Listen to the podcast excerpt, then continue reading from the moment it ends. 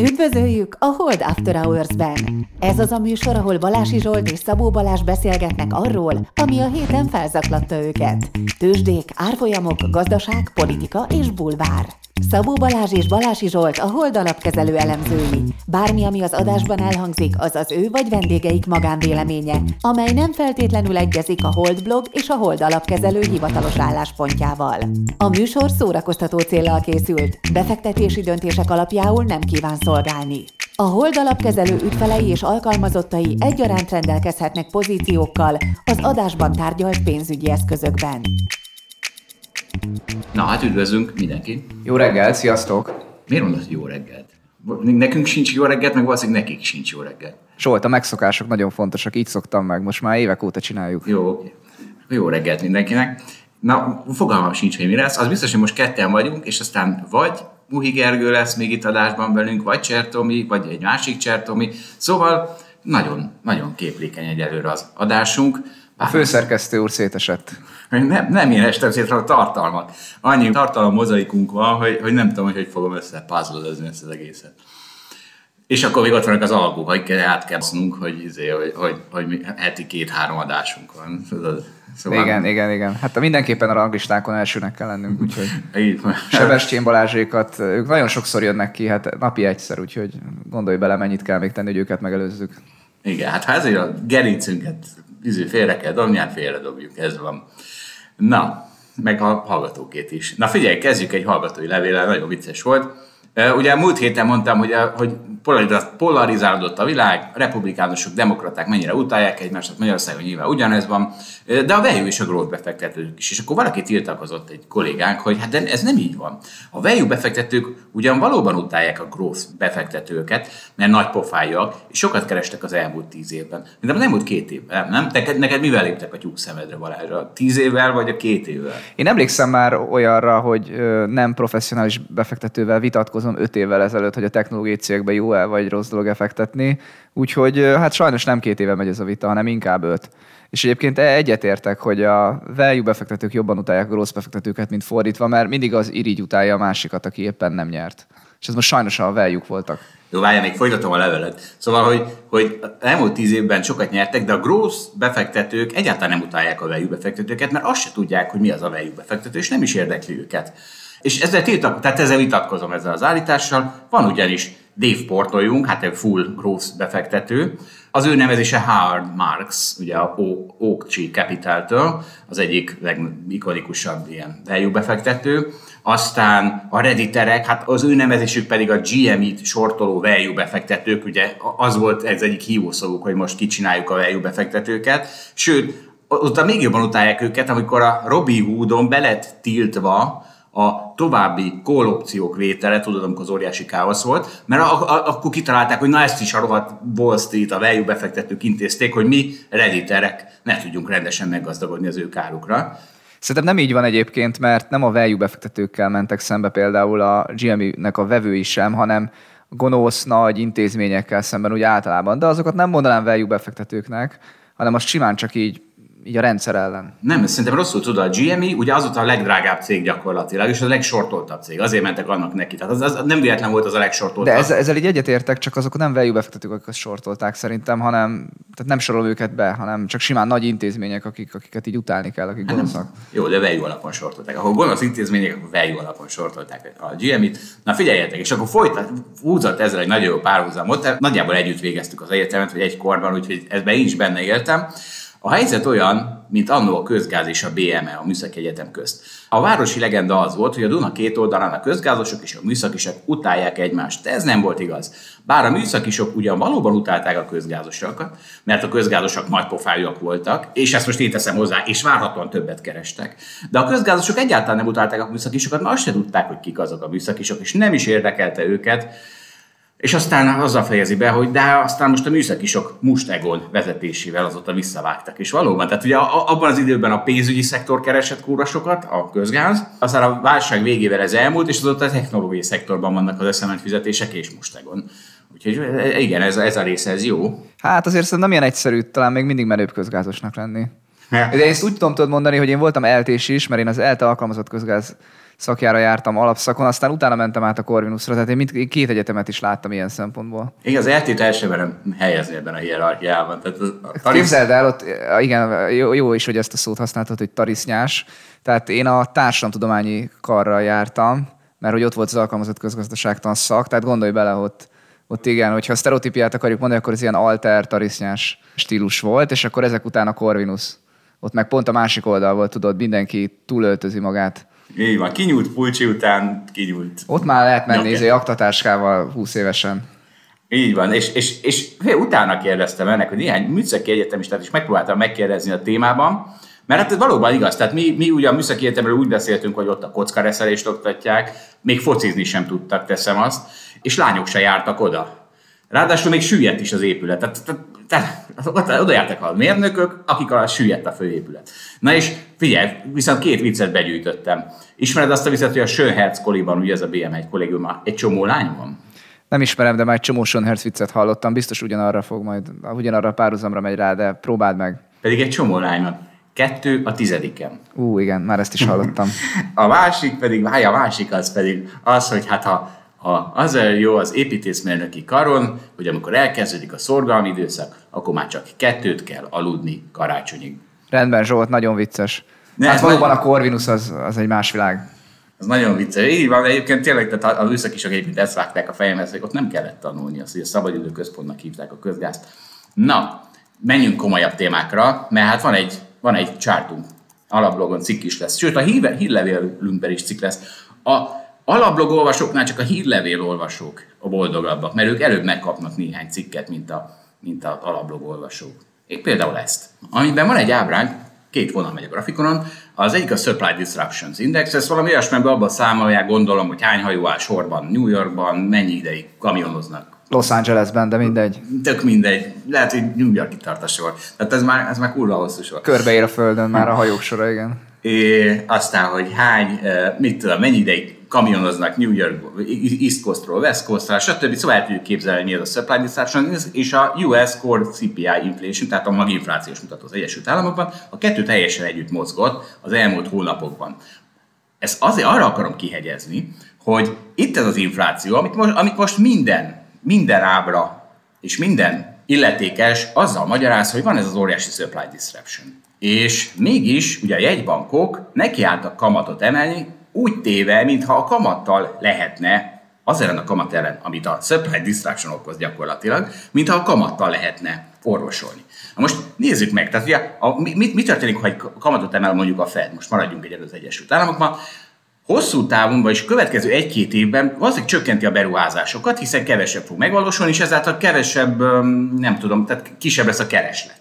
Ugye? Tehát így, így, lassítja a inflációt alapvetően az a, a magasabb kamat, hogy, hogy lassítja a gazdaságot. Csak ez egy borzasztó lassú hatás, ez arra, amit most látunk, nulla hatással lesz. A várakozások a másik, amivel szokták ezt magyarázni, na de az is elképesztő, hogy valaki úgy gondolja, mondjuk most MNB-re lefordítva, hogy majd itt Magyarországon a lakosság azt nézegeti, hogy a kamat folyósónk teteje meg alja közt mekkora különbség és hol van, és ha ezt úgy érzik kellően megemelté az MNB, akkor majd a lakosság inflációs várakozással lejön, hát ez is hülyeség. Egyszerűen egyikre se hat, egyik jegybank se. Egyébként... Várj egy kicsit, hagyd mondjak ellent. Tehát azért azt látni kell, hogy ha most tegyük fel, hogy 10%-kal csökkentenénk a keresletet mindenhol, mondjuk a híres konténerhajó, meg konténerpiacon is, akkor azért hirtelen nem úgy tűnne, hogy ott supply disruption van. Mert akkor egyszerűen az lenne, hogy az a kikötő, ahol most probléma van, meg az a, nem tudom, hajótumultus, ami, ami kialakult valahol a, nem tudom, kelet-ázsiai régióban, az, az hirtelen ugye megoldódhatna, mert akkor az van, hogy nem kell annyira sietni, kicsit rendeződhetnének a dolgok, és a kikötőben nem lenne ekkora probléma. Szóval szerintem az van, hogy nem, nem teljesen ez a helyzet, amit mondasz. Tehát a kereslet visszafogásával lehet oldani a, a szituációt, meg lehet oldani az inflációt csökkenteni, csak az van, hogy a kérdés az, hogy ez mennyire érdemes visszafogni. Tehát ez egy ilyen egyensúlyozási játék. Szerintem egyébként, amikor, tehát, mert most azt mondod, hogy itt az van, hogy van egy speciális probléma, az a supply disruption, de valójában az mindig, mindig úgy növeli a kereslet, az árakat, béreket, az inflációt, hogy valahol elfogynak a kapacitások. Tehát az hívhatod akár supply disruptionnek is a kapacitásoknak az elfogyását. Szerintem az a kettő egy kicsit keveredik. Most ha az lenne, hogy lenne valami nagyon-nagyon speciális helyzet, mint mondjuk az, amikor a Suezi csatorna le volt zárva, az tényleg egy, arra azt mondom, hogy az nem egy olyan dolog, ami ne oldódhatna meg hetek alatt, de amikor már az van, hogy a gazdaságnak rengeteg területén látsz egyszerre olyan helyzetet, hogy a kapacitások elfogytak, és nem lehet nagyon gyorsan növelni, akkor valóban csak a kereslet visszafogásával tudod csökkenteni a, a problémákat. Persze, sokkal jobb lenne, hogyha hirtelen tudnánk mindenhol 10% kapacitást növelni. Na hát ezen két ponton vitatkozok, tehát pont arról van szó, hogy nem tudják a keresletet megállítani. Tehát hiába emelik most a kamatot, a kereslet az majd a következő egy-két évben fog ettől visszaesni. Tehát most senki nem fogja visszafogni azért a, a nem tudom mi a póló keresletét, mert a jegybank kamatot emel. Tehát hogyha nagyon megemeled a kamatot, akkor majd az, például az ingatlan piacról elkezd elfogyni a kereslet, az is lassan. Tehát, hogy azért mondom, hogy ezt a mostani inflációt ez mind nem kezeli. Ezt a problémát, hogy a, valóban visszafogja a keresetet, csak borzasztó lassan. Nem, ebben igazad van, ezért kéne azt pontosan értenünk, hogy most egy ilyen szuezi csatorna lezárásszerű probléma van a gazdaságban, hogy vannak nagy bátülnekek, de hát egy hónap alatt minden megoldódik. Na akkor igazad van teljesen. De hogyha itt arról van szó, hogy a gazdaságban általában elfogytak a kapacitások, mondjuk következő két évben nem tudnánk szinte semmit sem érdemben úgy bővíteni, hogy az a túlfütött kereslet mellett ne okozzon problémát, akkor meg nincs annyira igazad. De Balázs, Szerintem hát- minden piacon ugye más a helyzet. De Balázs, ábránk van róla, hát itt az ábra az orrod előtt. Supply. Chain Disruption Index kilőtt, vele együtt a, a Core CPI Á, de az az ábra is olyan, hogy ha megnézed jobban, akkor bele tudod azt látni, hogy előbb volt a supply disruption, aztán utána ment utána a maginfláció, amikor hát. ugye nagy növekedés volt. Most mi van, hogyha arról van szó, hogy már oldódik ugye a supply disruption probléma, de majd szépen lassan utána fog esni a, a core inflációs. Hát biztos, hogy az lesz. És azt mondom, hogy ennek semmi köze a kamatokhoz. Tehát ahogy ez a supply disruption, ez borzasztóan visszaesett, tehát a, lelőtted a örömhírt a végéről, a happy endet, tehát ez most borzasztóan visszaesett. Ja, most értettem meg, hogy zábrával igen, mit akarsz pontosan mondani, értem. Nem tudom. Azért én értem, hogy kell valamelyik kamatot emelni. Nem csak az a kérdés szerintem, hogy most ez pontosan mit okoz ez a supply disruption, hanem az, hogy egy ilyen világban, amiben általában vagyunk, mondjuk így Amerikában így a nulla a megfelelő kamat, vagy az Európai Központi Bankban a mínusz 0,4 a vagy nem tudom mennyi, most lehet, hogy mínusz fél százalék körülbelül a, a kamat. Tehát az, hogy ezt megemeljük félre egyre, nem tudom, meg a mínuszt visszahozzuk nullára, hát szerintem azért ez bőven benne van a pakliban.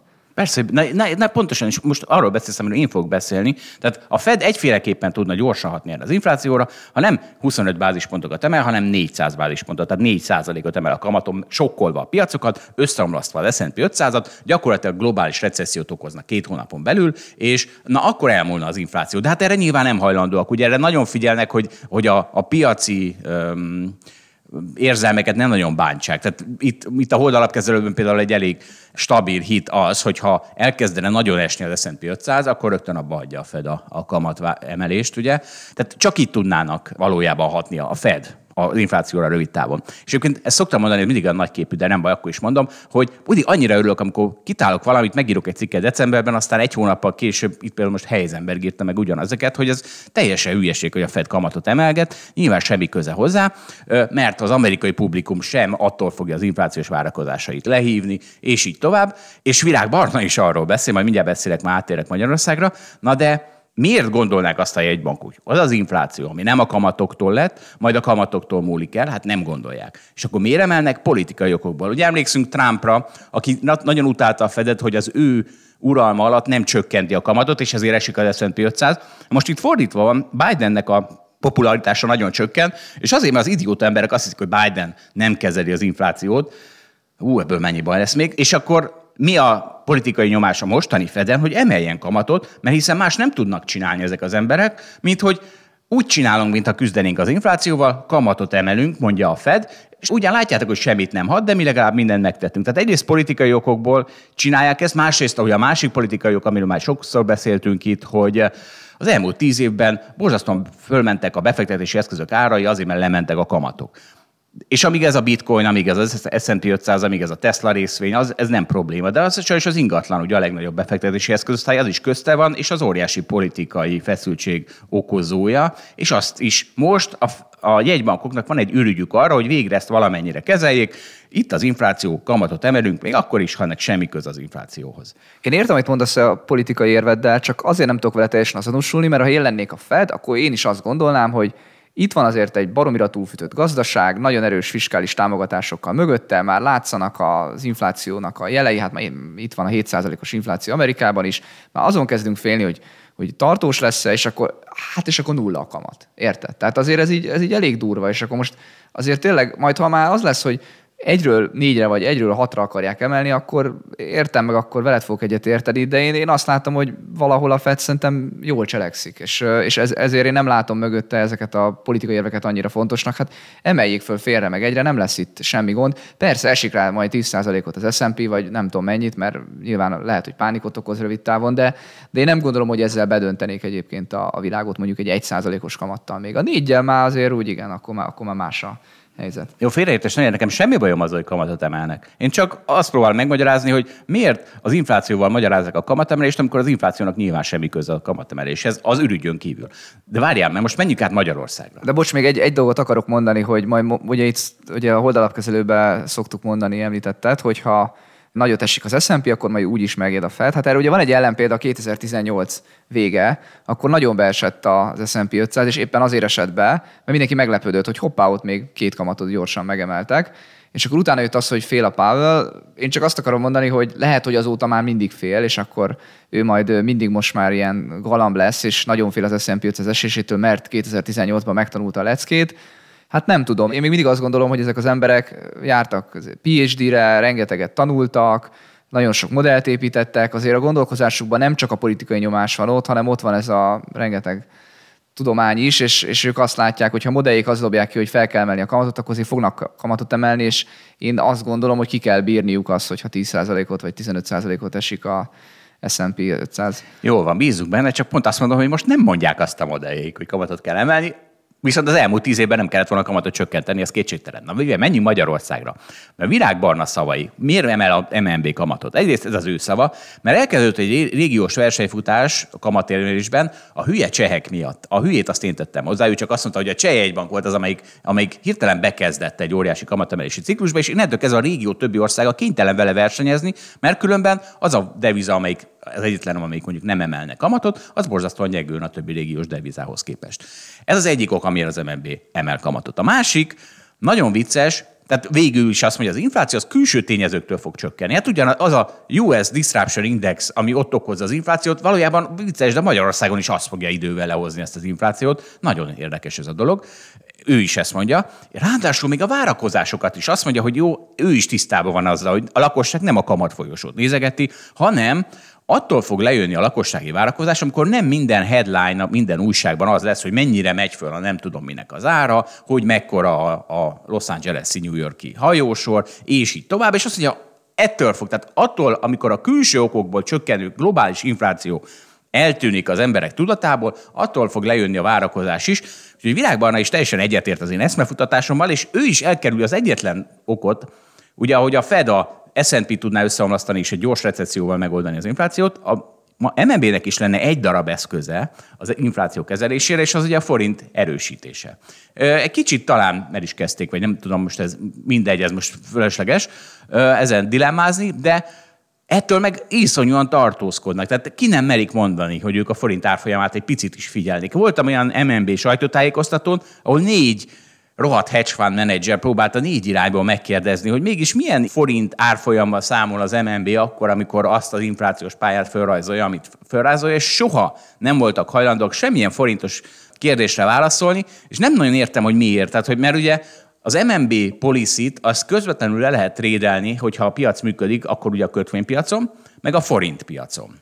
De a forint piacnak egyben szerintem politikai sokkal érzékenyebb. Tehát a Orbán Viktor nem érdekli, hogy merre mennek a kamatok rövid távon, gondolom.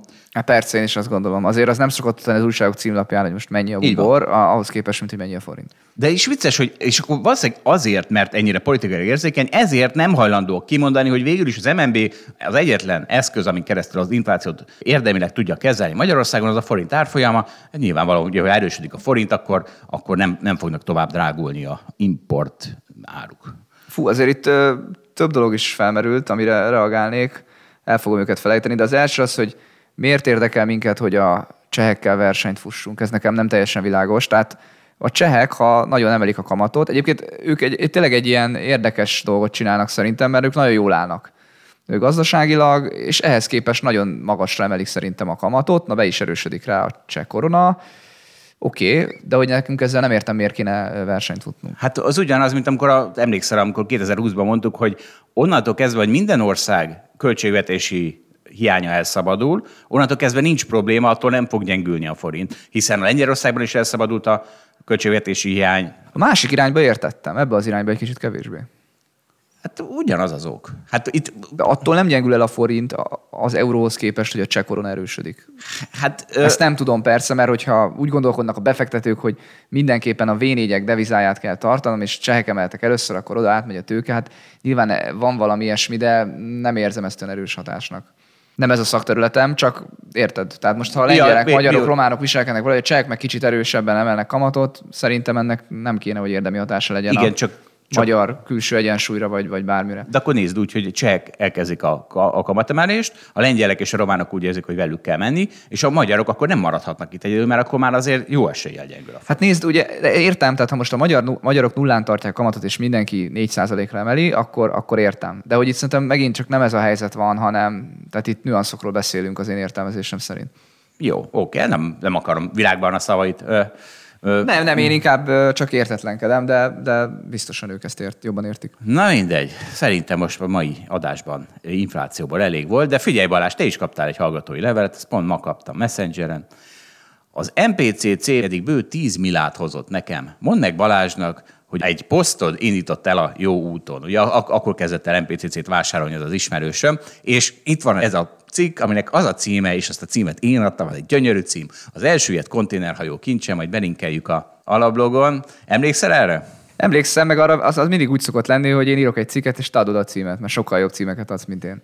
Igen, és hozzáteszem, emiatt nem is dolgozik. Tehát, hogy annyit keresett, akkor elkezdett tőzsdézni, de ez érdekes, hogy ő value részvényekkel, és emiatt most, most abba hagyta, részben emiatt abba hagyta a munkát, de szerencsére nem, nem orvosról van szó, nem hedge fund managerről, szóval nem ilyen társadalmi kiemelt hasznosságú funkcióban dolgozott, hanem egyfajta IT-s projektvezető volt. Nélkülük meg vagyunk, nem? Hát nem tudom, hogy meg vagyunk-e, szerintem olyanra pont szüksége van a gazdaságnak, úgyhogy reméljük, hogy visszatér de egyébként örülök persze, hogy nyert. Igen, e, úgy van ebben az adásban, hogy nem adunk befektetési tanácsot, kivéve ha jól sül el, akkor az befektetési tanácsadó volt, és nagyon remélem, Balázs, hogy az elektromos autózásról szóló cikkeidet a kutya sem olvassa el, mert, mert most megint írt egyet a Balázs. Viszont, viszont szerencsére most már a címe nagyon okosan, nem az, hogy mit fognak csinálni az elektromos autógyártók, hanem tavaly mit csináltak. Schuster kapta a Azt a, azt a címet sem én adtam. Jó, igen, abban már nem szóltam bele. De, de remélem, hogy azzal is foglalkozik. Vagy beleírtad, hogy mekkorát fog esni a Tesla? Nem, én azt írtam bele, hogy felül fogják teljesíteni hagyományos gyártók az elektromos autókat. Igen, emlékszem, csak elektromos éve, gyártókat. Emlékszem, egy éve is ezt írtam. Egy éve is ezt írtam, egy éves se jött be, most ezt mondom. Hát szerintem most, nagyon, most tényleg be fog jönni. Na, figyelj, akkor most dühöngjünk el nagyot az ársapkán. Hát ezt minden hallgató követelte, hogy hát a benzin ársapka óta ezek mint a gomba szaporodnak a pofonok. Tehát a, a, egy boxzsák azóta a magyar gazdaság és a társadalom. Úgyhogy ez egy most egy olyan adás lesz, mint amikor a puzsérékkel vitatkoztunk, csak nem szóban vágom be, amiket itt most Nagy Marci, a, a, a jegybank egykori alelnöke és mostani gazdasági főtanácsadó a kormánynak. Szóval amiket ő mondott, és azokkal fogunk vitatkozni. És azért mondom Nagy Marcinak, mert mi egy csomót ultisztunk a egyetem alatt. Zsolt, ez nem túl magyarkodó az ulti a póker helyett mondjuk? Figyelj, egyrészt 90-es évek második felében járunk, a póker még nem nagyon dúlt, másrészt ők vidékiek voltak, tehát hárman voltunk, két vidékivel nem akartam a Metropolis teljes súlyával rájuk nehezedni, hogy itt egy ilyen durva amerikai játék, úgyhogy ultisztunk, és, na tessék, itt van, Nagy Márton a világgazdaságnak azt mondta, hogy az élelmiszer ástop jól illeszkedik a kormány antiinflációs politikájába, amely a családokat védi.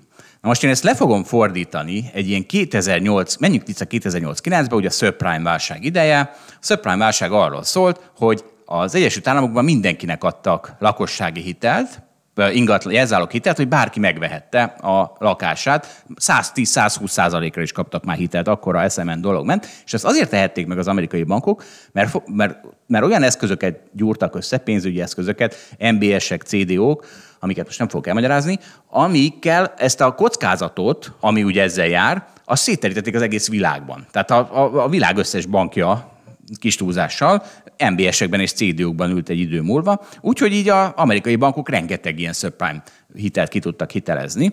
Akkor az előző mondatot, most lefordítom subprime válságra, a subprime az MBS és a CDU jól illeszkedik az USA lakhatási politikájába, és a családok fedélhez jutását szolgálja. Ugye itt ez csak ott sánt itt ez a hasonlat, hogy az Egyesült Államokban nem központi tervgazdaság van, és ott nem egy ilyen kormány központi politikája nyomán dúlt a subprime válság. Itt az élelmiszerástop az gyakorlatilag a subprime-nak a megfelelője. Akkor mondok egy másikat. A kereskedelmi egységek nem tehetik meg, hogy az élelmiszerástop alá tartozó termékeket nem forgalmazzák. A kormány előírja számukra a megfelelő mennyiség polcon tartását. Tehát maga ez a jelenség, hogy egy kormány azt képzeli, nem csak, hogy belenyúlhat ebbe, hanem még, hogy feladata is, hogy belenyúljon. Tehát ez a, maga ez a jelenség, ez egy óriási károkozás, és nem csoda egyébként, hogy ez alapvetően törvénybe is ütközik. Tehát ezt nem teheti meg a kormány. Elvileg csak azért teheti meg, néha mondatcsinálatokkal, mert van ez a válsághelyzet, vagy nem tudom mi van, statárium, van a koronavírus, amióta megjelent a koronavírus, és pont azért csinálták, hogy bármilyen ökölséget meg tudjanak csinálni. Na hát itt van egy ilyen ökölségek csimborasszója, mint hogyha a vírus rendkívüli helyzetét csak így lehetne kezelni. Mondok egy következő állítást. Nagy Márton elmondta, hogy a rezsicsökkentés és az üzemanyagárak befagyasztása egy-másfél százalékponttal csökkentett az inflációt. Az élelmiszerárak stopja pedig további fél egy százalékponttal mérsékli majd a fogyasztói árakat. Így összességében a kormányzati antiinflációs törekvések 2-2,5 százalékponttal szoríthatják le az árak emelkedését. Most ezek vélhetően túlzások, ezek a számok. Ugye azt hiszem a JP Morgan számolgatott valamit. Igen, és egy né- néhány tizedről, tehát igen, külföldi befektetési bankok néhány tizedet számolnak, a magyar kormány kommunikációjában pedig, nem tudom, két és fél százalék szerepel. Szóval ez valószínűleg túlzás, de mindegy, mert semmit nem jelentenek. Meg, meg nem is fogja érezni igazából a választó, és itt most ne is, ne is lakosságnak hívjuk, hanem hívjuk választónak, mert ez tényleg arról szól, hogy itt most van egy nagy rohanás, nem tudom, van még 80 nap a választásokig, és mindenki nyerni szeretne, a kormánypárt is nagyon nyerni szeretne. Szóval itt igazából egy rövid táv versus hosszú táv problémával nézünk szembe, hosszú távon áldozunk valamit azért, hogy rövid távon jobb legyen, vagy legalább, ha nem is lesz jobb, de jobban nézzen ki. Szerintem ez egy ilyen tipikus tankönyvi példa, amit itt látunk semmi más. Vicces, ez ugye, ahogy mondtam, hogy Biden politikai népszerűsége azért veszít, mert infláció van, és az ostoba lakosság azt hiszi, hogy Bidennek kéne csinálni az infláció ellen. Na hát itt ezt a magyar kormány ezt megvalósítja, és itt úgy csinál, mintha csinálna valamit. De a magyar kormány most itt fel is tud sorolni tíz dolgot, hogy ő mit csinál az infláció van. ellen, a Biden meg nem, és hogy ez egy, egy nagy különbség. Na de, na jó, de ez rossz, tehát érted, hát, hát rohadtul. Ja persze, hogy rossz, persze, hogy rossz, én azt most írtam le az előbb, csak mondom, hogy látod. Na jó, és akkor visszatérve az előzőre, tehát ezek a, a, azok a számok véletlenül túlzások, de mindegy, mert semmit nem jelentenek. Ugye ez tautológia. Tehát nem lehet az áremelkedést és az inflációt is megakadályozni, mert a kettő ugyanaz. Tehát itt, itt most arról van szó, hogy megakadályozunk néhány termék ugye ezt mondta Nagy Márton, megakadályozunk néhány termék áremelkedését, és ezáltal az inflációt is letörjük. De én azt hiszem, hogy ezt azért mondja, mert az emberek azt hiszik, hogy az infláció az valami betegség, mint mondjuk a járvány, ami áremelkedést okoz. És erre a hitre játszik rá ez a megfogalmazás.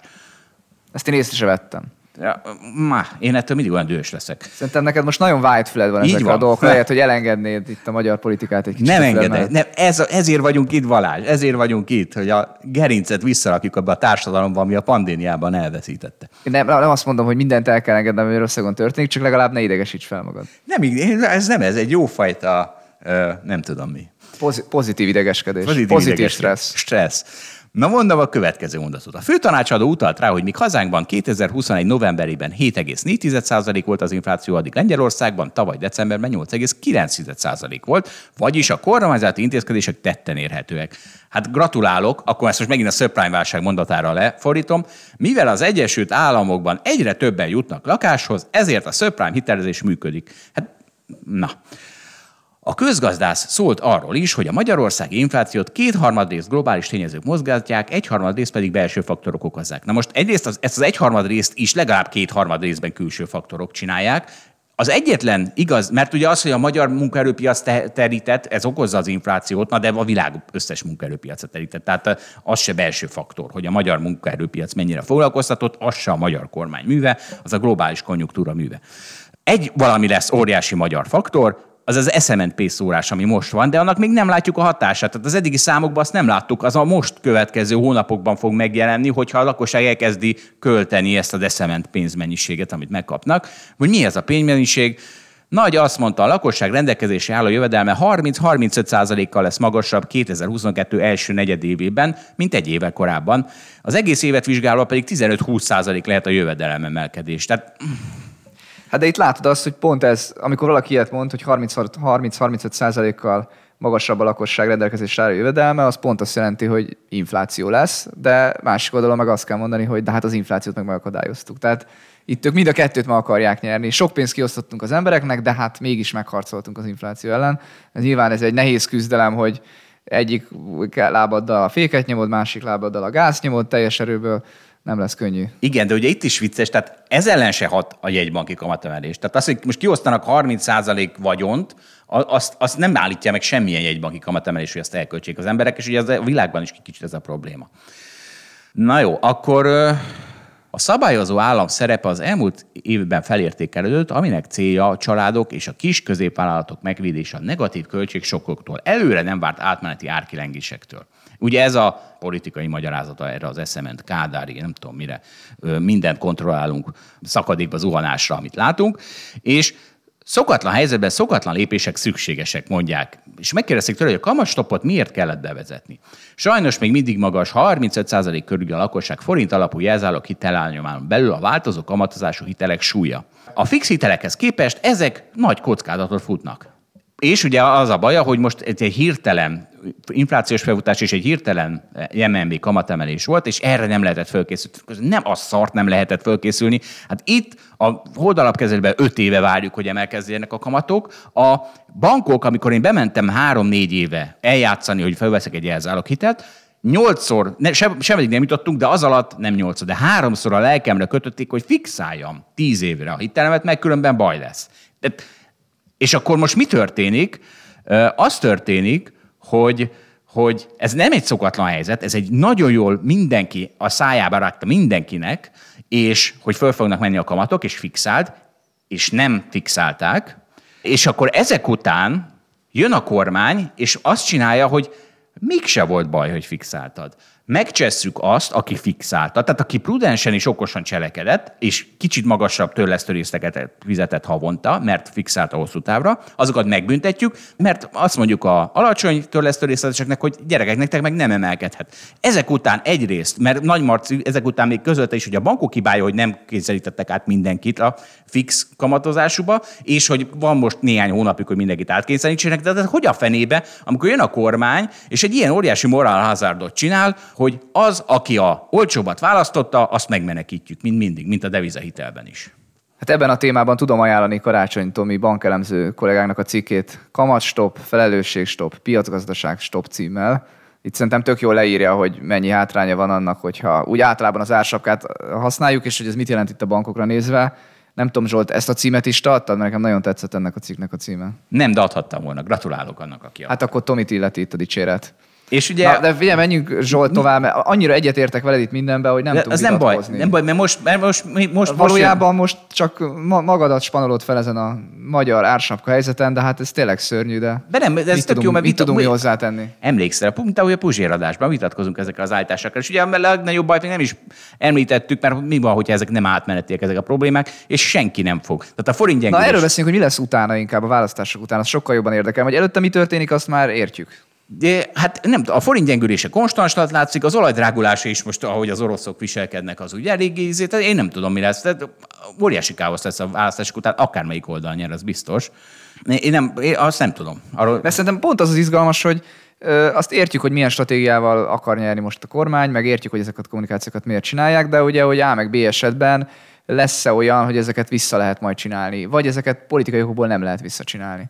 És szerintem egy részét politikai nem, nem, nem lesz egyszerű visszacsinálni. Az nagyon nagy szerencse kellene, hogy világgazdasági folyamatok úgy alakuljanak. Tehát ha tényleg valahogy mit tudom én, az oroszokkal is enyhül a feszültség, meg egyébként az ipar kicsit visszaesik, akkor csökkentnek az energiaárak, és akkor majd nem lesz olyan durva visszacsinálni az változtatások előtti helyzetet. Infláció kapcsán ugyanez a helyzet. Én, az, én azt tippelem, hogy nem ez lesz. Tehát, hogy fennmaradnak még ezek a magasabb árak egy ideig, és én azt tippelem, hogy bárki is nyer, ezek fenn fognak maradni. Úgyhogy meg kell szoknod sajnos hiába morgolódsz hogy ezek itt velünk lesznek szerintem egy darabig, ezek a stoppok, meg sapkák. Na figyelj, tud, itt a válasz a kérdésre, hogy mi lesz hosszú távon.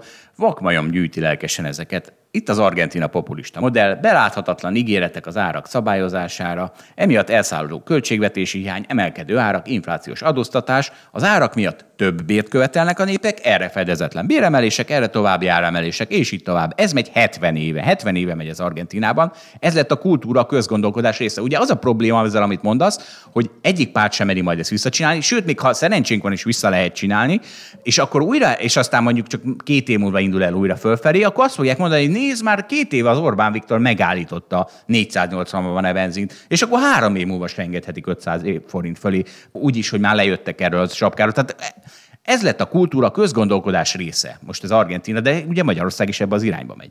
Hogy az állam tehet ilyet, hogy beavatkozik a piaci árakba, az agyak mérgezése a legsúlyosabb kártétel, és ettől nem tud fejlődni az ország. Egy közgazdász szerint vannak a fejlett országok, a fejlődők, és van Argentína. Teljesen egyetértek. Tehát ez nagyon káros. Pont, de mondom, nem ez a három hónap lesz itt a probléma, hanem ami, amit majd később okoz. És mondok még egy nagyon szép mondatot. Vakmajomtól beúrik egy kisé kegyetlenül szép hasonlat a zseniális argentiníró Julio Cortázar, mondjuk, hogy így ejtik, valamelyik novellájából, és itt az idézet, az asszony egy romló valutájú földrészre kezdett hasonlítani.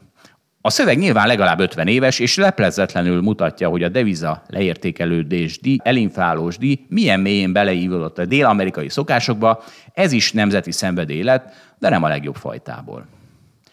Na figyelj, akkor én ezt egy mondattal lezárom ezt a témát, tiédre rímelni fog, Szerintem egy nagyon hangos üzenete van ennek az álmokfutásnak, semmit sem bánunk szétbarmolni, legyen az gazdaság vagy társadalom, azért, hogy újra választanak. És, és, és ennek is milyen üzenete van. Ugye, tehát innentől kezdve a következő kormányok is bármit megtehetnek azért, hogy újra válasszák őket. Ah, na figyelj, most egy sokkal békésebb téma. Mehetünk a sokkal békésebb témára? Persze, persze. De mondom, egyetértek azzal, hogy morgolódsz.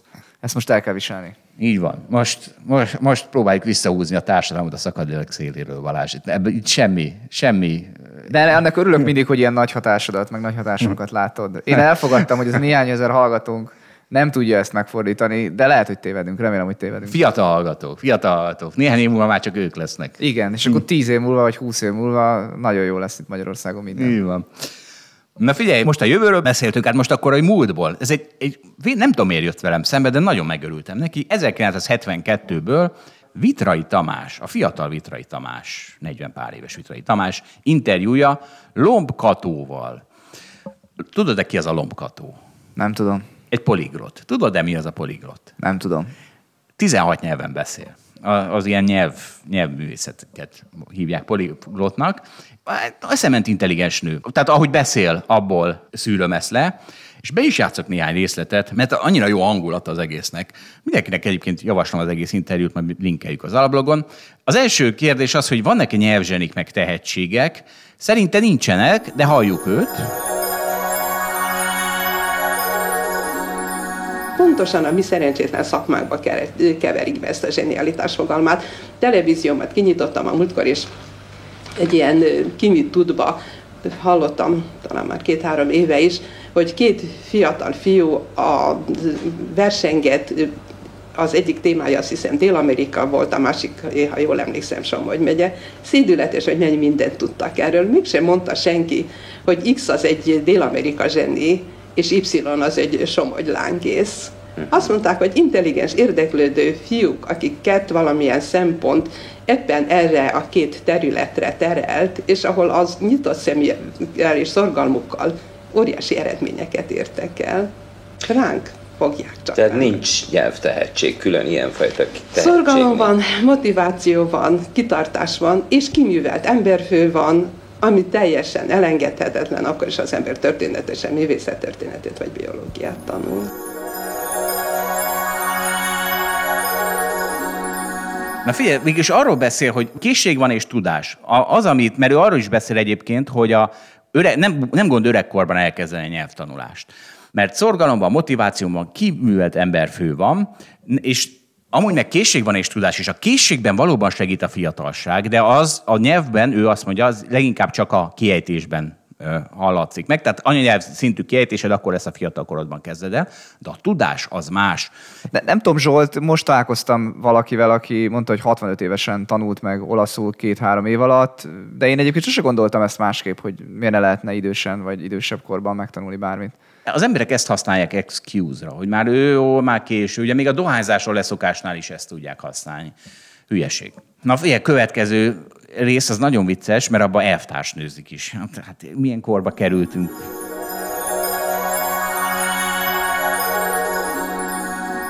Egy dologért csodáltam, és itt egy kicsit az időrendben visszalépek. Lehet, hogy ez már csak az én személyes csodálatom, és nem általános. Azt, hogy azt írja a könyvében, hogy a légiriadók alatt tanult oroszul, és méghozzá azt hiszem a könyvet magát rejtegetni is kellett az óvóhelyen. Hát ezért nagyon csodáltam, hogy hogy bírta hogy a, a bombázások kellős közepén tudod koncentrálni? Ez tipikusan a motiváció kérdése. Egy igazán őszinte motiváció, egy nagyon mély ösztönzés, az indiferensé teszi az embert a környezet veszélye iránt. Nem félt attól, hogy esetleg az egész felesleges, amit csinál, hiszen egy pillanattal később ki tudja, hogy nem ott robban-e az a bomba? Nem tudom, egy anya se nagyon gondolkozik azon, mikor a gyerekét védi, hogy nem lesz esetleg csirkefogó a gyerekéből. Annyira magával ragadja ez a rendkívül mély motiváció, talán szerintelenség, hogy ilyen hasonlatot mondtam itten, de a jellegzetessége az erős ösztönzésnek, hogy az ember nem oszt, nem szoroz. Ugye engem nagyon gyakran fölhív valaki, ismeretlen hang is azt mondja, hogy tessék mondani általánosnő, érdemes megtanulni, tudom én spanyolul vagy kínaiul, mire mindig azt mondom, hogy magának nem fiam. Erre a sértődött hang visszakérdezi, hogy miért tetszik ezt mondani, hiszen nem is tetszik engem ismerni. Mondtam, aki itt teszi fel a kérdést, annak kár elindulni ezen az úton. Ez nem lett ilyen ridegen, hogy kiszámítja, hogy ez az x forint, amit remél, be fog-e futni a tudás alapján, akit maga a folyamat nem lelkesít. És az én üzenetem mindenkihez az, hogy nyelvet tanulni olyan jó, hogy önmagáért érdemes csinálni. Szóval aki ezt nem érzi, annak kár elindulni, ha csak arra veti a szemét, hogy ez mennyire lesz rentábilis. Hát én mondjuk nagyon kicsi gyakorlattal, de magam is tanultam nyelveket. Azt mondhatom, hogy amikor azt mondja, hogy nyelvet tanulni olyan jó, én ebben nem vagyok annyira biztos. Jó az eredménye, nagyszerű, csodálatos érzés, de ahhoz, hogy nyelvet tanulni jó legyen, tehát maga a, a tanulás örömet okozzon. Nem fél attól, hogy ehhez mondjuk alkatilag kell, hogy mondjam, olyan beállítottságonak lenne, mint például maga. Azt hiszem, Mi az öröm a tanulás folyamatában? A tanulás folyamatában az az öröm, hogy a program megszerkesztésében sosem a homo sapiens, a bölcs embert kell a szemünk előtt tartani, úgyse nagyon hiszek ebbe a szapienciába, ebbe a bölcsességben, de sok, mindig a... Sok az ellentmondó adat. Igen. Hanem a homo ludens, a játszani szerető embert, az emberek rendkívül szeretnek játszani, szellemi játékot is szívesen üznek, különböző fizikai játékokat, sportokat is szívesen üznek. Hogy játszak egy nyelvtanulással? Úgy, mint ahogy az ember a fülest forgatja és megoldja a rejtvényeit.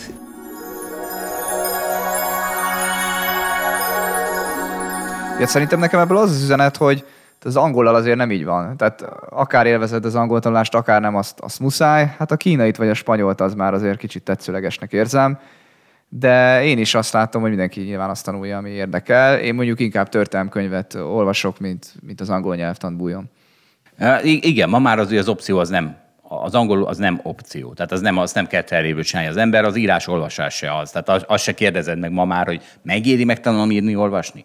Megéri megtanulni angolul? Ugyanez a kérdés. Ugye ez, a, ez, hogy ha nem érzed a tanulás örömét, akkor hagyd. Neked mi az öröm a tanulás folyamatában? Tehát a, a történelmkönyvolvasásban? Meg tudod fogalmazni? Hát ugye épül az ember fejében egy struktúra, hogy mit mihez kapcsol, meg mi miért történt, és az, az, egy, az, az valahogy élvezetes, hogy nekem fontos, hogy az ott épüljön a, a fejemben. De, de mondjuk egy nyelvtanja, mondjuk egy, egy nyelvnek, az meg az valamiért egyáltalán nem érzem fontosnak.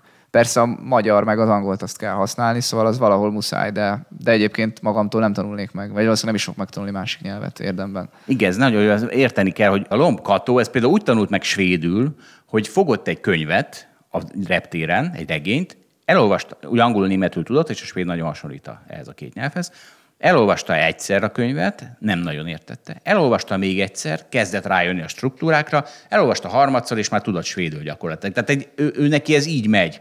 Azért, azért élvezi, és, és én is, én is, tehát ezt mondtam, hogy nem vagyok egy különösebben kiművelt ember, főleg most magamról fog beszélni, én is azt látom, hogy ha egyszerűen, ha valami, amivel foglalkozok, az vagy nem tanít engem, vagy nem valami iszonyú intenzív verseny például, akkor borzasztóan untat, mert egyszerűen úgy érzem, hogy itt parlagon heverek éppen, és én úgy képzelem el, hogy a fejembe építek egy tudásfát, amire aztán a következő tudásokat már sokkal könnyebb lesz ráaggatni. Tehát én például a kezembe került egy gimnáziumi történelemkönyv, és emlékszem, hogy az egy évig szenvedtünk gimnáziumban, és most ránéztem, és ha mondom, ezt egy hét alatt tanulnám most meg két hét alatt meg ötösre. És, és nem értette, és, és, és azért, mert már van mire akaszgatnom azokat a tudás, információ, puzzle darabokat, és van mihez hozzárakni, és így már borzasztó tanul, gyorsan tanul az ember, és borzasztóan élvezi, mint ahogy ez a Kató, Lomb Kató élvezte a svédül megtanulást.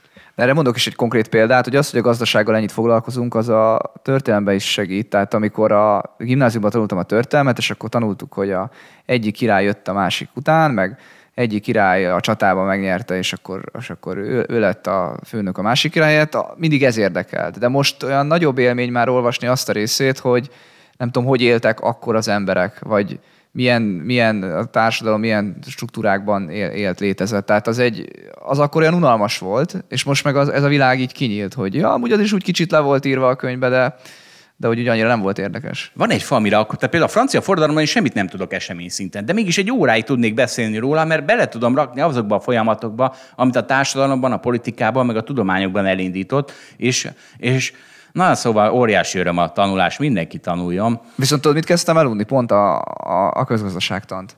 Mert hogy azt meg azt már annyit csináljuk, hogy most elolvasni még egyszer azt a könyvet, az úgy egy kicsit, kicsit unalmassá vált Igen. az idők során. Na mindegy, nehéz ez, hát ez változik.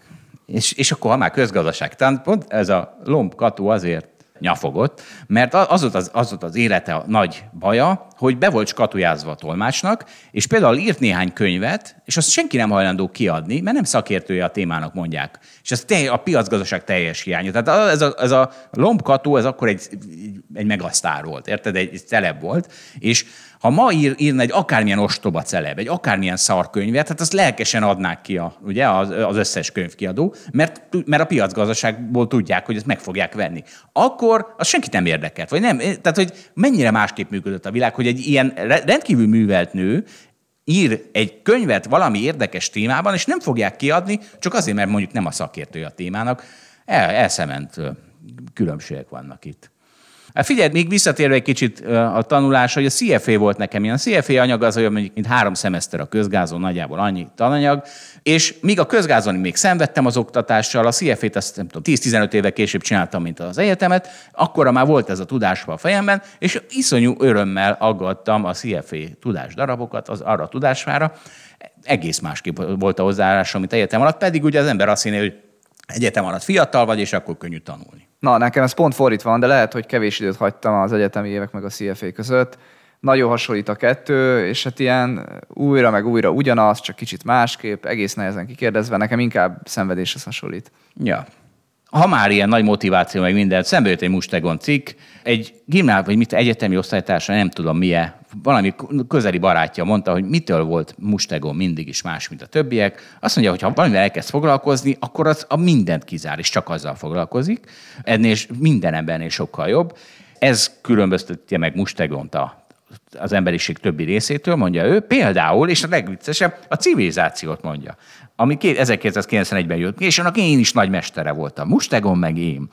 Azt mondja, hogy hát ő Mustegon annyit tudott a játszani, hogy elképesztő, hát azt írja, hogy órákat. Hát mi az, hogy órákat? Hát napokat játszik az ember. Hát én Mustegonabb vagyok Mustegonnál, csak mi, csak mi nem jött ki teljesen. Hát rossz területen versenyzel. Nem, nem tudjuk, nem tudjuk. Irány a fizika. Nem tudjuk. Ha 30 év múlva Warren Buffett mellett emlegetsz, akkor már azért, akkor már jó vagyok, nem? De, de, akkor még, te még nem késő. Tessék, linkeltek egy cikket is, hogy az, hogy valaki mindent ki tud szűrni, a mindent zavaró tényezőt, az a magas intelligencia egy mm, jele. Aztán azt mondta még, hogy jaj, ez nagyon jó. Mi, mi voltunk azok az emberek, Mustegon meg ő, akik farok, faroknak hívják a csávót. Nem tudom, hogy ejtik, de far, o, Szerintem hosszú faruk, nem? Faruk, faruk. Szóval mi voltunk azok az emberek, akik elmentek egy buliba, és teljesen egyedül maradtunk, és de nem éreztük már ezt kínosan. Egyáltalán, tehát mi voltunk ezek az emberek, és ez is én vagyok. Én attól érzem magam kínosan, hogyha meg kell hallgatnom embereket, a hülyeségeiket beszélni, sokkal jobban érzem magam még egyedül is, de legjobb, ha táncolunk. Te Balázs, te hogy érzed magad a buliban? Van-e Én jól érzem magam az emberek között. De akkor, vissza, akkor tudod, ez nem a mustegoni út. Igen, igen, én távol vagyok a mustegontól ebben a tekintetben. Jó van. Még azért lehet belőled valaki. Könnyen ismerkedek. Hát remélem, igen, ettől még el lehet érni valamit. Na figyelj, egy másik, egy, egy másik kollégája mondta, hogy együtt elmentünk egy pszichológia vizsgára, ő, én 97 pont, 97%-ot kaptam, ő 98-at, és visszament Egon reklamálni. Addig, amíg százat nem kapott, én egyszer javítóztam egyetem alatt, ebben is különbözik most Egontól. Hármas kaptam modern vállalati pénzügyekből, de hát a számolás volt. Hát könyörgöm, számolásból nem tudok hibázni, gondoltam én, úgyhogy elmentem javítózni a hármasról, úgyhogy kaptam egy egyest a következő vizsgán, és akkor mondom, hát ezt nem hiszem el, Tudod, most voltak azok a hírek, hogy a jogi egyetemen hogyan intéznek emberek diplomát maguknak. Na most én nekem ezen a MVP tanszéken volt egy bridge partnerem, akinek, ez oda mentem, hogy Jézusom, csinálj már valamit. Hát én írtam egy hármast, és most egyes lett, valamit nem lehet csinálni, és azt mondta, hogy nem. Képzeld, azt mondta, hogy nem lehet csinálni semmit. Beszarok. Úgy láttam, hogy jogi egyetemen lehet, és végül tudod, mi lett? Javítóztam még egyet, és visszaszereztem a hármasomat. Ez lett a vége a sztorinak. Na, de most mégis örülök egy kicsit, mert ebbe hasonlítok Bustegóhoz. Én is mindamíg visszamentem javítózni. De mind a két diplomám legalább így ötös lett a végén.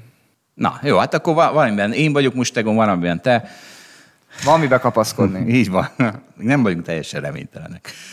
Na figyelj, most, vagy most jön a matáv leveles rész Csertomival, vagy nem. Erre mondom, hogy még óriási az alkotói szabadság. Na akkor most megint üdvözöljük a körünkben Cser Tamást. nem tudom, hogy megint-e, vagy majd a következő lesz a megint. Ez fogalmam is. Na, szia Tamás! Szia Tomi! Sziasztok! Mert az a helyzet, hogy nagyon durva levelet írtunk. Az a címe, a cikk címe az alapblogon, hogy a Hold alapkezelő nyilvános levele a Magyar Telekom igazgatóságának. Magyar Telekomot ezt néha Matávnak fogom mondani. Nem tudom, Balázs, te hallottál meg a Matáv szót egyáltalán életedben? Hát nekem ilyen, igen, ilyen régies, ilyen 90-es évek, nem tudom. Arra hajazol, nosztalgiázol egy kicsit?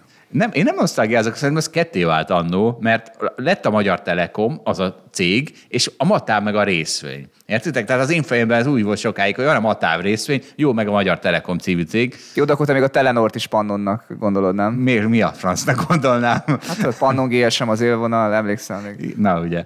Sőt, hát én még egész jó vagyok, mert volt, emlékszem, amikor broker cégben dolgoztam, volt, hogy betelefonált egy ügyfél, egy idősebb ügyfél, és mondta, hogy ő telefonken részvényt szeretne, és darabig eltartott, amíg kiderítették, hogy az mi. A matá volt. Sőt, ha jól emlékszem egyébként, volt, vagy van a piacon, vagy volt egy, egy MTEL kötvény is, ami meg viszont semmi köze nem volt a Magyar Telekomhoz, de voltak olyan befektetők, akik úgy gondolták, hogy van, és a, a Magyar Telekom pénzügyi ereje van mögötte pedig nem így volt. Jól emlékszem, Zsoltán, ezt tudsz pontosan, a pontosan ez probléma volt abban az ügyfélkörben, ahol akkor dolgoztam. Emtele com C-vel volt írva. Tehát em, azt hiszem így volt, hogy így volt valahogy az átvágás, és csődbe is ment, nem mellesleg. Úgyhogy, úgyhogy nagyon szép sztori volt. Ja, és a másik, ami ilyen szemantikai érdekesség lesz, ugye ezt, ezt kiírt ezt a levelet egyébként, Tamás? Nálunk. Ezt én írtam. Te írtad személy szerint. Mert én úgy fogom mondani, hogy írtunk levelet, ugye, mert, mert mint, mint, mi, mint hold alapkezelő, bár ugyan semmit nem dolgoztam vele, de mivel épp a minap voltam olyan emberek közt, akik a kézilabda válogatott eredményére úgy kérdeztek rá, hogy hogy állunk, ezért úgy érzem, hogy mindent lehet. Ugye a, a levelet ketten jegyezzük a Móris Dániellel, ő a befektetési igazgatónk, és az én főnököm is, és azért jegyezzük ketten, mert hogy ő végig részt vett ennek a, az egésznek a folyamatába, a, együtt gondolkoztunk nagyon sok mindenről, tehát végülis én vetettem papírra ezt a dolgot, rengeteg közös beszélgetés és véle, közös véleményként megírva.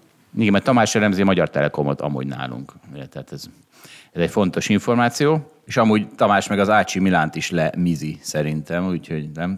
Az Ácsi Milánra is úgy, úgy hivatkozol, hogy mit játszottunk a héten. Így van, igen. nagyon fontos. Ez nagyon fontos, mert akkor ezek után levél is fogok úgy hivatkozni, hogy mi. Ugye mi a bevezetés? A javaslatunk az, hogy arra kérjük az igazgatóságot, ugye a Magyar Telekom igazgatóságáról van szó, hogy dolgozzunk ki egy új középtávú osztalék politikát, amely a tulajdonosi kivizetéseket, osztalék és részvényvásárlás egyrészt a társaság középtávú készpénztermeléséhez, másrészt a társaság aktuális eladósodottságához köti a megcélzott eladósodottsághoz képest. Na most ez jó bonyolult, tehát mi van itt, Tamás? Kezdjük egy kicsit távolról, ez nagyon in media stress volt. A, a levelet azért írtuk meg, mert, mert úgy érzékeltük, hogy az elmúlt időszakban gyakorlatilag egyre inkább képül egyfajta bizalmi válság a Magyar Telekommal kapcsolatban, illetve a Magyar Telekom befektetői körébe. Ugye ennek számtalan jele van. Az, az egyik jele az, hogy úgy látjuk, hogy a, az árfolyam elszakadt a fundamentumoktól. Tehát, hogyha megnézzük az elmúlt két évet, mondjuk a vírus előtti időszakhoz képest, hogy mi történt a Magyar Telekom részvényeivel, osztalékat is figyelembe véve, és hogy teljesítettek más régiós hasonló távközlési társaságok, akkor azt látjuk, hogy a Magyar Telekom a leggyengébb, vagy az egyik leggyengébb. Milyen vicces, nem? Tehát az árfolyam elszakadt a fundamentumoktól, ez minden esetben az elmúlt két évben azt jelentette, hogy valami százszor annyira fölment, mint az értéke, ugye? Tamás szájából is, Balázs szájából is, ezt csak így halljuk. Na most találtuk. Nem, nem, egyébként pont fordítva is van azért sok esetben. Tehát sok vállalatnál azt érzem, hogy nagyon jók a fundamentumai, csak van valami probléma, vagy pont az, hogy esetleg nem fizet osztalékot, az általában ez szokott mögötte lenni, nem is hiszik el, hogy jövőbe fizet, akkor elszakadhat a másik irányba is. Igen. Ugye eddig még nem mondtam semmit a fundamentumról, csak az árfolyamról, hogy ez gyengén alakult, de nagyon fontos mellé az, hogy a fundamentumok nem voltak gyengék, és most se látszanak gyengének, tehát a Magyar Telekomnak jól alakulnak a, az eredményei, az EBITDA várakozása, egyébként az, a két, amit 2021-re most vár a piac, hogy milyen ebitda termel, ez jóval meghaladja azt, amit a vírus előtt gondoltak 2021-es eredményszintnek, sőt, ha megnézzük, hogy ezek az EBITDA várakozások hogy alakultak a többi régiós távközlési cégnél, akkor ez az egyik legjobb teljesítmény. Tehát miközben a piac pozitívan lepődik meg a fundamentumok alakulásába, közben a részvényárfolyam meg a leggyengébben teljesít. És ez azért van már? És szerintem ez azért van szerintünk ez, mert, mert egyre inkább kialakul egy bizalmi válság. A befektetők jelentős része úgy tekint arra, hogy hiába termel a Magyar Telekom erős cashflow-t, az talán sosem lesz megosztva a részvényesekkel. Ha nem mi lesz vele? Hanem ott marad. Ott marad és gyűlik, és, és, és ki tudja, mit, mit hoz az egyszer majd az időbe. És ugye az is ennek egy nagyon erős jele, mondtam, hogy több jele van annak szerintünk, hogy van egy bizalmi válság, hogy ugye az elmúlt időszakban, amikor mi bármikor szinte beszélgettünk befektetőkkel, vagy ügyfeleinkkel, és, és említettük, hogy például a Magyar Telekom az egy vonzó befektetés, szerintünk alulértékelt befektetés, nagyon-nagyon sűrűn vágják a fejünk közé, és egyre sűrűbben az, hogy jó, de hát ott úgyse lesz soha osztalék, mert nem engedik kifizetni. Tehát egyre inkább ez a kép alakul ki a vállalatról, de érdemes megnézni azt is, hogy a, a levelünk megjelenése után ugye a portfólium van egy, egy aktív fórum, ahol ír, erről sokat írnak ott is a, a hangulat jól jellemzi azt, hogy, hogy, hogy a kis befektetőknek alapvetően nagyon nagy részének szerintünk ez a véleménye, hogy van egy nagyfajta csalódás, bizalmatlanság. Tehát azt mondod, hogy az a közhiedelem, hogy nem engedik kifizetni. Kik? Kik? Tehát mi folyik itt? Úristen. Hát itt ugye mindenkinek lehet különböző vélemény erről, hogy mit gondol. Ugye a, amit mi hallunk legtöbbször, az az, hogy, és nyilvánvalóan ez egy, ez egy ilyen, könnyű összerakni egy ilyen elméletet, hogy a Magyar Telekom többségi tulajdonos a Deutsche Telekom, tehát alapvetően ő dönt a, az osztalékról, és ezek alapján a Deutsche Telekom valamiért nem akarja, hogy, hogy jelentős osztalékfizetése legyen a vállalatnak. Tehát elméletileg az miért jó a Deutsche Telekomnak ez? Miért lenne ez jó? Ugye ő is tulajdonos, ő is kapná osztalékot. Igen, ugye erre kitértünk külön a levelünkbe, hogy, hogy az a helyzet jelenleg, hogy a, a Deutsche Telekom az jobban el van adósodva, mint a saját maga által megcélzott szint. Most egy ilyen hármas körüli tőkátétele van, nettó adósság per EBITDA, és ők kimondott céljuk az, hogy ők egy 2,25-től 2,75-ig tartó sávba, range tartják optimálisnak az adósságukat. E fölött van az adósságuk, tehát ők szeretnének haladni a, a, az adósságcsökkentés útján. A Magyar Telekom osztalékfizetés egyébként részben ők kapják meg, és az konszolidáltan nem változtat semmit az adósságszintet, viszont az a része, ami a kis részvényeseknek kerül kifizetésre, az pénzkiáramlása a csoporttól, tehát növeli a nettó eladósodottságát a Deutsche Telekom csoportnak. Ja, értem. Tehát ha nem fizeti ki osztalékban, akkor csökkenti az eladósodottságát, ha kifizeti, akkor csak egy része csökkenti. Így van. Jó, aha. De azért érdemes itt rögtön azt is megjegyezni, hogy jelentéktelen összegekről beszélünk. A Deutsche Telekom szempontjából. A Deutsche Telekom, tehát csepp a tengerben. Nem ezen fog múlni, hogy a Deutsche Telekom milyen gyorsan tudja levinni a adósságát a tervezett szintre. Akkor ezt most el kéne mondani németül, nem? Sajnos nem beszélek németül. Na jó, csak azért azt még tegyük tisztába szerintem itt a hallgatóknak, hogy az, amit most leírtatok, az a, tehát a jellegi helyzet a Deutsche Telekomnak a eladósodottsági mutatóját lehet, hogy segíti, a cashflow-ját nem segíti, tehát ő is akkor kap pénzt, hogyha lenne egyébként magas osztalék. Akkor vannak még, még jelei, ami arra utalnak, hogy, hogy van itt egyfajta bizalmatlanság a társaság kifizetésével kapcsolatban.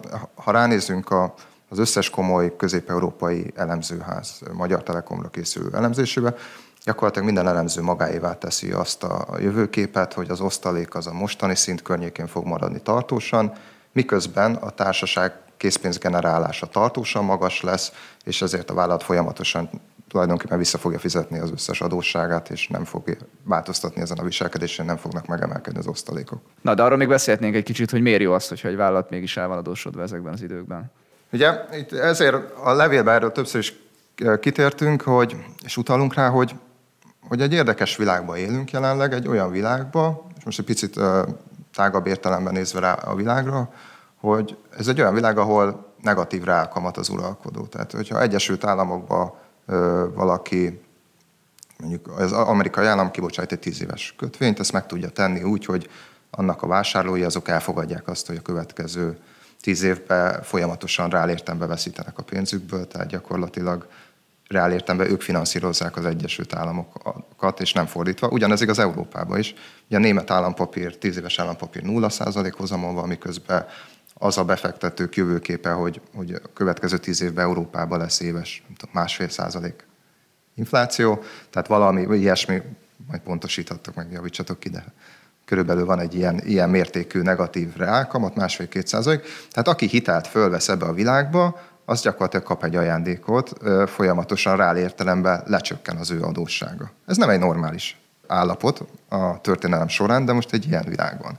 És ráadásul még azt tenném hozzá, hogy egy olyan defenzív iparágban, mint amilyen a telekommunikációs szektor, ez talán még inkább megéri, meg az optimális adósság arány az, az annál magasabb, minél biztonságosabb ez a, ez a típusú iparág, és hát az hogy, az, hogy a Telekomnak azért van biztos jövője, azt meg úgy lehet gondolni, vagy lehet feltételezni. Így van, igen, egyetértek. És akkor ha egy ilyen világ van, akkor ez azt jelenti, hogy, hogy az a vállalat, aki stabil üzletmente rendelkezik, de nem vesz föl adósságot, vagy azra törekszik, és azon igyekszik, hogy fizesse vissza az adósságát, az gyakorlatilag ezt a lehetőséget kidobja a kukába. És minket ez azért zavar, mert hiszen tulajdonosok vagyunk, sőt, nagy tulajdonosok vagyunk. Így van, és nem szeretnénk, hogy, hogy gyakorlatilag e, ebben mi azt látjuk, hogy ez tartósan így fennállna, ez egy értékrombolás lenne, nem szeretnénk, hogy a általunk tulajdonott vállalat rombolja az értéket. És, és itt még van egy ilyen nagyon érdekes faktor, hogy nemhogy nincs eléggé eladósodva a Magyar Telekom, de egy óriási, mm, nem is tudom, olyan eszetjei vannak, amire ugye bármikor fölvehet hitelt, hogy itt a, idézem szó szerint, az MTEL előtt bármikor fennáll az iparágban megszokott lehetőség, hogy monetizálja a mobiltorony eszközeit, vagy az üvegszálos hálózatának egy részét.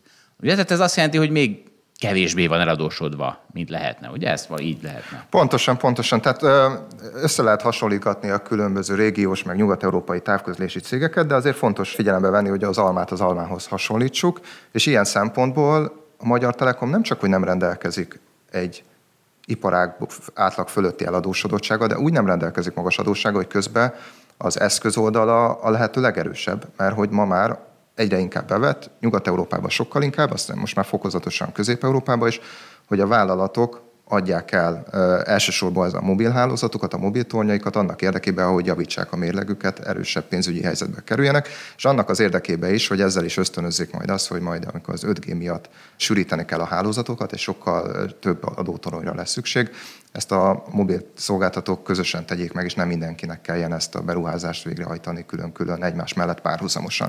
Tehát a Magyar Telekomnak úgy alacsony az adóssága, vagy úgy nem magas, hogy közben egyetlen ilyen lépés nem tett még, amivel adósságot csökkenteni eszközeladással. Nem is akarjuk azt sugalni, hogy ez most fontos tenni. Egyébként mondjuk a Deutsche Telekom az anyacég az pont ezen dolgozik jelenleg a mobil tornyainak a részleges vagy teljes eladásán, de hogy ezek miatt is, tehát nem csak hogy stabil nagyon az iparág, hanem a mérlege is nagyon erős, mert még mind ott vannak ezek az eszközök. Tehát ez úgy megy, hogy azok, akik eladják a mobil tornyaikat, az mondjuk a, mit tudom, a spanyol telekom, meg a nem tudom melyik telekom egy cégnek, valami nagy európai cégnek adja el, és így vonódik ez össze? Tehát az koncentrálódik az a piac? Erről beszélsz? Ez a, ez, az, ez a vízió szerintem. Most még sok ilyen szereplő van, és sokan vesznek tornyokat, de igazából akkor lenne ebben úgymond szinergia és közös értékteremtés, ha ezek az eszközök koncentrálódjának, És, és nem három-négy párhuzamos hálózat lenne, hanem egy hálózat, amithez viszont hozzáfér minden szolgáltató, és a szolgáltatók tudnak versenyezni, de közben még sincs mindenkinek kirakva minden villanpúznára a négy antennája. Ami egy óriási költségcsökkentés, ugyanúgy, ahogy régen a vezetékes telefon, az csak egy ment minden országban, hiszen, hiszen mekkora költség volt kiépíteni. Most igen, magyarul ebbe az irányba megy ez a cég. Ebbe az irányba, de, de ez csak az egyik oka annak, hogy vannak ilyen tranzakciók. A másik oka az, hogy, hogy sok távközlési társaság túlzottan eladósodott, és így próbálja visszaállítani az eladósodottságát. Egyébként az a légitársaságnál is ugyanúgy felmerül, aztán egyszerű példa, mint a telekommunikációs eszközök, ugye ott is el kell dönteni a cégnek, mondjuk a, légit- tehát mondjuk a vizernek, hogy ő tulajdonolni akarja azt a repülőgépet, vagy inkább eladja és visszabérli. És végülis ugyanez van.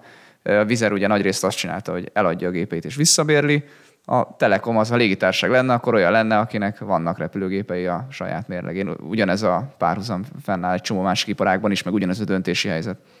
És e célból ki is dolgoztunk egy ilyen sávos osztalékfizetési tervet, ugye? Tehát, hogy arról mondasz néhány szót? Igen, hát igazából ugye ezért az az alapvetően két kulcspontja a javaslatunknak, mind a kettő fele nagyon fontos.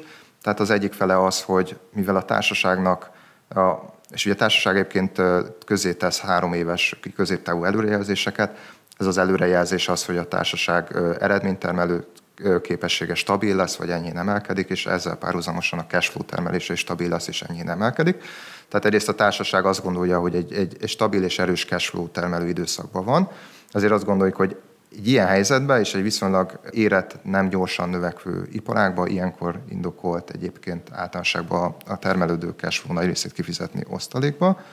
De ez persze annak is a függvénye, hogy, hogy a vállalat eladósodottsága egyébként hol van ahhoz képest, amit, amit optimálisnak gondolunk. Ha nagyon valamilyen tranzakcióktól vagy egyéb dolgoktól nagyon túladósodik a vállalat, akkor természetesen az az első számú feladat egy vállalatnak, hogy megerősítse a pénzügyi helyzetét, és csak utána kezdjen el jelentősebb osztalékkifizetésekbe amennyiben pedig a erős készpénztermelő képesség miatt egyre inkább halmozódik a készpénz a mérleg, egyre inkább tűnik el az adósság ahhoz képest, ami optimális lenne, úgy indokolt egyre inkább fokozni a részvényesi juttatásokat. És ezért ugye alapvetően az, az, egy, az volt az egyik apropója a levélnek, hogy pont ez az, volt egy óriási potenciális beruházás az 5G-vel kapcsolatban, vagy? Pontosítok, tehát az, az 5G-vel kapcsolatban két fontos dolog van. Az első az, hogy ahhoz, hogy az 5G-t majd tudják üzemeltetni, ehhez a többlet frekvenciákat kell vásárolni a, a vállalatnak. Egyre nagyobb sávszélességre van szükség ahhoz, hogy, hogy kezelni tudják a nagy adatforgalmat. Ez egy aukció keretében, vagy aukciók keretében történik Magyarországon, és ez az aukció történt meg, le 2021. januárjában.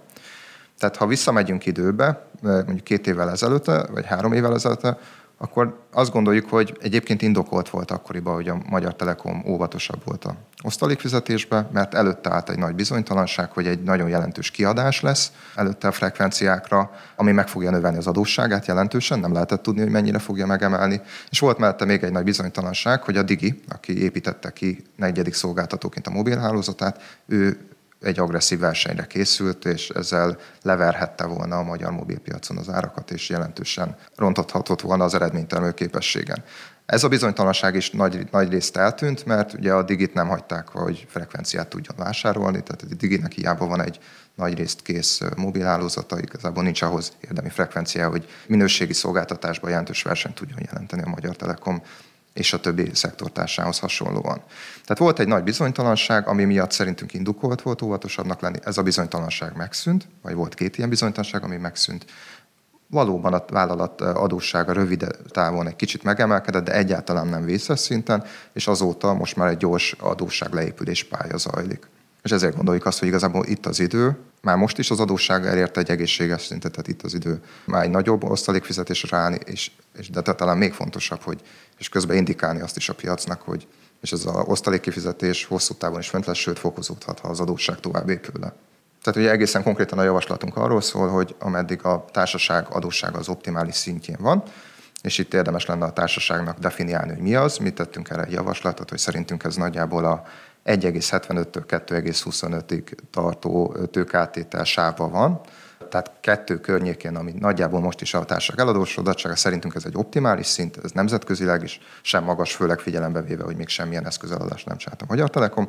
ebbe a sába fizesse ki a középtávon megtermelt cashflow 60-80 százalékát, ha pedig az adósság folyamatosan ezzel tovább csökken, és lecsökken ez az optimális szint alá, akkor meg lépjen föl egy 80 kötőjel 100 százalék közötti kifizetési sávba. Na, hát figyelj, ebbe a levélben előfordult az ESG szó is, amiről az általában inkább vitatkozni szoktunk, hogy jót tesz-e az egész befektetői kultúrának, de úgy látom, hogy itt jót tesz. Balázs, jót tesz ez itt nekünk most? Hát szerintem jót tesz, ugye itt a G, a G betű az ESG-ből, a, a, a G betű az, amiről most itt hivatkozik ez a levél. Ugye arról, hogy a vállalatvezetésnek és a, és a tulajdonosoknak legyen egy érdekegyezősége. Itt szerintem pont erről van szó. Ezt egyébként mi is sokszor említjük a, a podcastban, hogy hát nyilván az a vállalat szerintünk a jó vállalat, aki, aki a tulajdonosok érdekeit képviseli, és, és szerintem itt, itt ennyit jelent itt most az ESG, vagy ezért van erre hivatkozva. És akkor figyeljetek, ez mennyire volt újdonság nekünk? Szoktunk ilyet csinálni, vagy mi a helyzet? Majd Tomi mindjárt itt évtizedes kontextusba helyezi ezt a kérdést.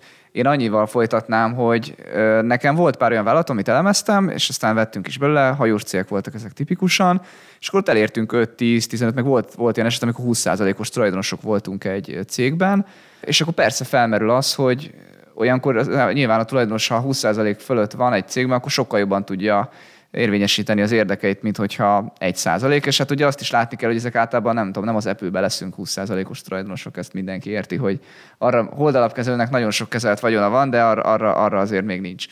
De és ilyenkor, ilyenkor az történik, hogy nagyobb felelősséged van abban, hogy szavaz egy közgyűlésen, hogy, hogy, hogyha menedzsmenttel kommunikálj, akkor, akkor nyilván nagyobb hatásod tud lenni például osztalékpolitikában, vagy általában tőkeallokációs döntésekben, de én, amióta itt vagyok, úgyhogy ilyen nyíltan még talán nem álltunk ki így valami mellett. Igen, ez így van. Tehát sok olyan eset volt az elmúlt pár évben, vagy évtizedben, amikor olyan váltok, ahol jelentős tulajdonosok voltunk, ott, ott ha láttuk, hogy hol tudunk értéket teremteni, vagy, vagy javítani dolgokon, akkor ezt megtettük a háttérbe a menedzsmentek, igazgatóságok felé, és ezekből voltak is sikertörténetek. Ilyen nyilvános levelet nagyon rég nem írtunk, vagy én személy szerint nem írtam soha.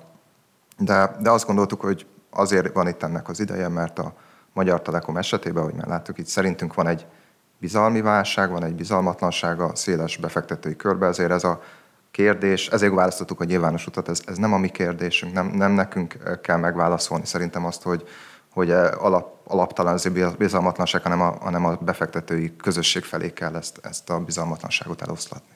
Igen, még a másik, amit hozzátennék, kicsit tágabb kontextusba helyezve, hogy a holdalapkezelő nem azzal foglalkozik, mint egy private equity, aki abban jó, hogy egyébként kinevez menedzsmenteket, meg, meg kirúg menedzsmenteket, meg új stratégiát alkot. Tehát a holdalapkezelő az alapjaival legtöbbször egyébként passzív tulajdonos. És akkor lehet, hogy nekem mondjuk volt ilyen álmom, most itt ezt elárulhatom már egy utólag nektek, amikor 20%-os tulajdonosok voltunk egy hajós cégben, vagy esetleg valami hajós kapitánynak, vagy igazgatósági tagnak itt, itt kineveznek engem, de hát azért magamban éreztem, hogy valószínűleg nem ez a realitás. Figyelj, bejátszottuk a Hold After Hours-ban. Jó no soy marinero, soy capitán című dalt. Ezt elértük. Így van, így van. Eddig, eddig jutott ez az álmom, hát nem tudom, majd legközelebb. De egyébként most mondok egy példát, tehát hogy ha egyébként, hogyha ki akarunk nevezni igazgatósági tagot, akkor is úgy érdemes, hogy meg kell keresni valakit, aki ennek a szakértője. Tehát ezt, ezt nyilván komolyan kell venni. Az, amit én az előbb mondtam, az inkább a vicc kategóriába tartozott persze. Igen, és ugye az nyílt levelekkel azért ritkán operáltunk, Szabó Laci annó még azt magyarázta, hogy ő elmagyarázta a GE vezetőinek, hogy fish market at night, amit most nem fogok elmagyarázni, hogy micsoda, viszont ha ki akarja, belinkeljük azt a adásunkat, ahol Szabó Lacival beszélgetünk arról, hogy milyen sztorik voltak régről a Hold, vagyis akkor még a Concord alapkezelőből. Na de egyébként előre jutottunk, mert itt következő cím a világgazdaságon, tárgyal a Telekom a Hold alapkezelő javaslatáról. Mennyire örülünk, Tamás? Örülünk neki persze, azért nem nagy meglepetés, hogyha írtunk szerintem az igazgatóságnak egy nyilvános levelet úgy, hogy, hogy jelentős tulajdonosok vagyunk, akkor igazából Egyelőre az igazgatóságot azt jelezte, hogy ezt meg fogja tárgyalni ezt a dolgot. Hát örülünk, hogy nem dobták ki a kukába, és nem söpörték le egyből, de hát a fontos dolog az lesz, hogy, hogy a megtárgyalás után úgy látják el, hogy, hogy van alapja annak, amit kérünk, és tesznek annak érdekében, hogy, hogy ez a bizalmatlanságot eloszlassák, vagy nem. Na hát köszönjük szépen, akkor ez most az aktivista oldalapkezelő Old After Hours adása volt. A viszont hallásra. Sziasztok! Sziasztok! De levezetésnek mindenképpen itt van Nike is aktuál politika. mert ez kétfarkú kutyapárt, azzal lehet foglalkozni. Ugye itt van egy kétfarkú kutyapárt plakát, hát nyilván nem az utcán, hanem a interneten jött szembe, a kétfarkú kutyapárt egyébként nekem a legszimpatikusabb párt, mert ők azok, akik nem az árok ásásban vesznek részt, volt eddig. Ugyanis mi van az ő úgynevezett plakátjukon? A főüzenet, ugye ez a kormány plakáttal, betűtípussal. Tudta? Kérdőjel. Az emberek nem hülyék. Hát könyörgem. Fú, a... nagyon elásták magukat. Te jó ég. Ott, hogy senki nem olvas, hol, hold after roads, vagy senki nem hallgat, hol... Most, mar- most maradtál teljesen egyedül, tényleg. Ez személyes támadásnak veszem. Tehát vagy a tudomány jelenlegi állása szerint az emberek hülyék, és erre konstans hozom a példákat. A harmadik utadnak is vége. és itt van egy, itt van egy példa, ha ha az emberek nem lennének hülyék, akkor nem lehetne árbefagyasztással szavazatot gyűjteni. Jó Zsolt, mindegy, én mondtam neked, hogy ezzel már túl kell tenned magad rajta, úgyhogy én árbefagyasztásokkal teli jó hétvégét kívánok mégis mindenkinek. Hát én a menteset. Tehát egy hétvégét csak megúszunk már, nem? Árbefagyasztás nélkül. Na, mindegy, meglátjuk. Nem tudom, menj be, nézd meg, mennyi a csirkefarhát. Most lehet, lehet fogadni. Lehet fogadni, nem? Tehát lehet ilyet fogadásokat kötni. Ezen a héten lesz-e befagyasztva valami, és hol? Na, hát köszönjük szépen a figyelmet, sziasztok! A viszont hallásra, sziasztok! Köszönjük, hogy velünk tartott a Hold After Hours mai részében. Ha tetszett a műsor, kérjük értékeljen minket, és iratkozzon fel csatornánkra, hogy azonnal értesüljön legfrissebb epizódjainkról. Az adással kapcsolatos részleteket és az említett cikkeket, ábrákat keresse a Hold blogon. Ez volt a Hold After Hours. Tartson velünk a következő adásban is!